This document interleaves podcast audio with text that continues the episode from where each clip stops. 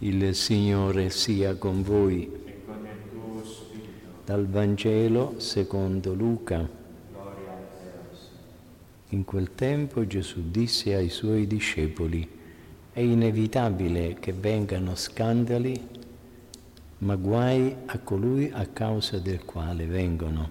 È meglio per lui che gli venga messa al collo una macina da mulino e sia gettato nel mare, piuttosto che scandalizzare uno di questi piccoli. State attenti a voi stessi. Se il tuo fratello commetterà una colpa, rimproveralo, ma se ti, si pentirà, perdonagli. Se commetterà una colpa sette volte al giorno contro di te e sette volte ritornerà a te dicendo sono pentito, tu gli perdonerai. Gli apostoli dissero al Signore accresci in noi la fede. Signore rispose se aveste fede quanto un granello di senape, potreste dire a questo gelso sradicati e vai a piantarti nel mare ed, essi, ed esso vi obbedirebbe. Parola del Signore.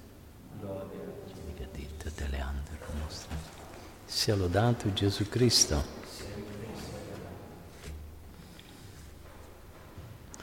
Poche espressioni del Signore sono così forti come quelle che leggiamo nel Vangelo della Messa di oggi. Gesù dice è inevitabile che vengano gli scandali, ma guai a colui a causa del quale vengono. San Matteo descrive anche la circostanza in cui furono proferite queste parole.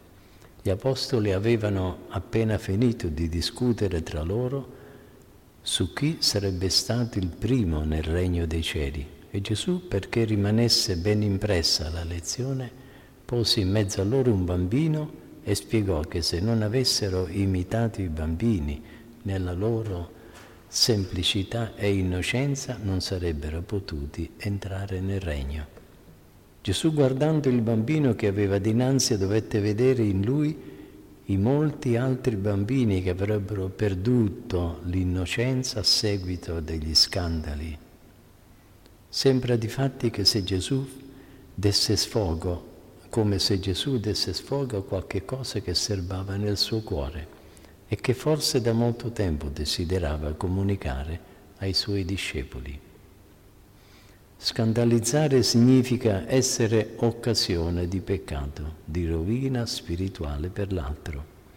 E i piccoli sono per Gesù i bambini, nella cui innocenza si riflette in modo particolare l'immagine di Dio.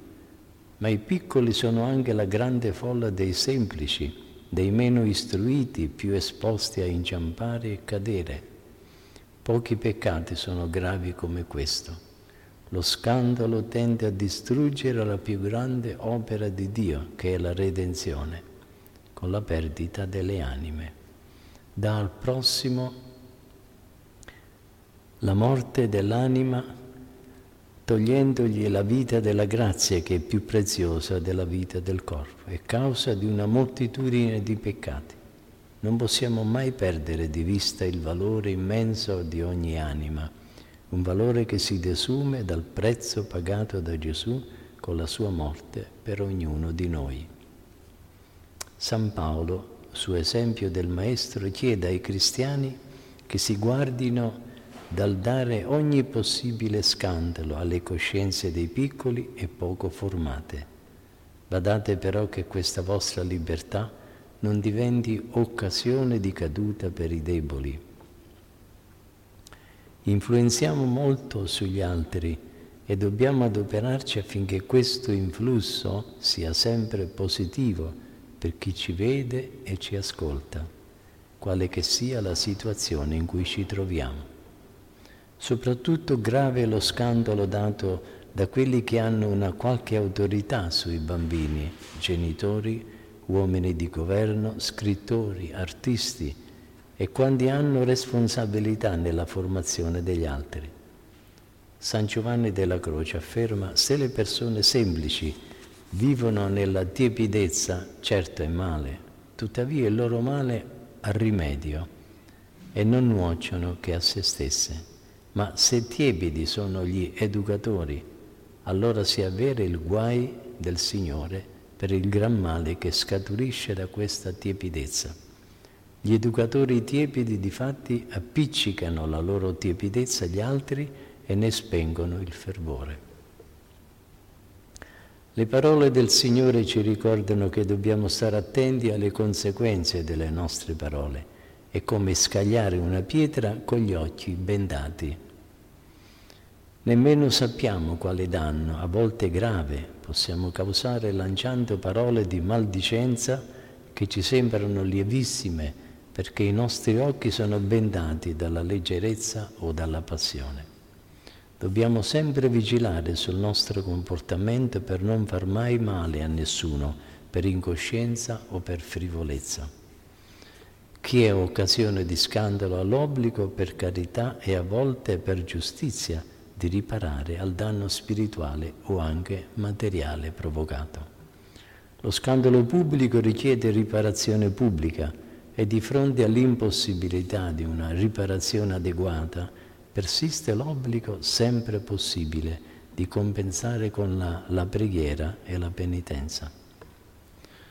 Questo passo del Vangelo può suggerirci di chiedere perdono al Signore se in qualche modo, anche senza che ce ne siamo resi conto, siamo stati pietra di inciampo per qualcuno. Chi ci ha incontrato dovrebbe poter dire di noi ciò che i contemporanei di Gesù dicevano di lui passò beneficando. La nostra vita deve essere colma di opere di carità e di misericordia, sorridere, incoraggiare, offrire piccoli servizi di cui la convivenza offre l'opportunità. Questo è ciò che ci contraddistingue davanti al mondo, perché da questo tutti sapranno che siete miei discepoli se avrete amore gli uni per gli altri.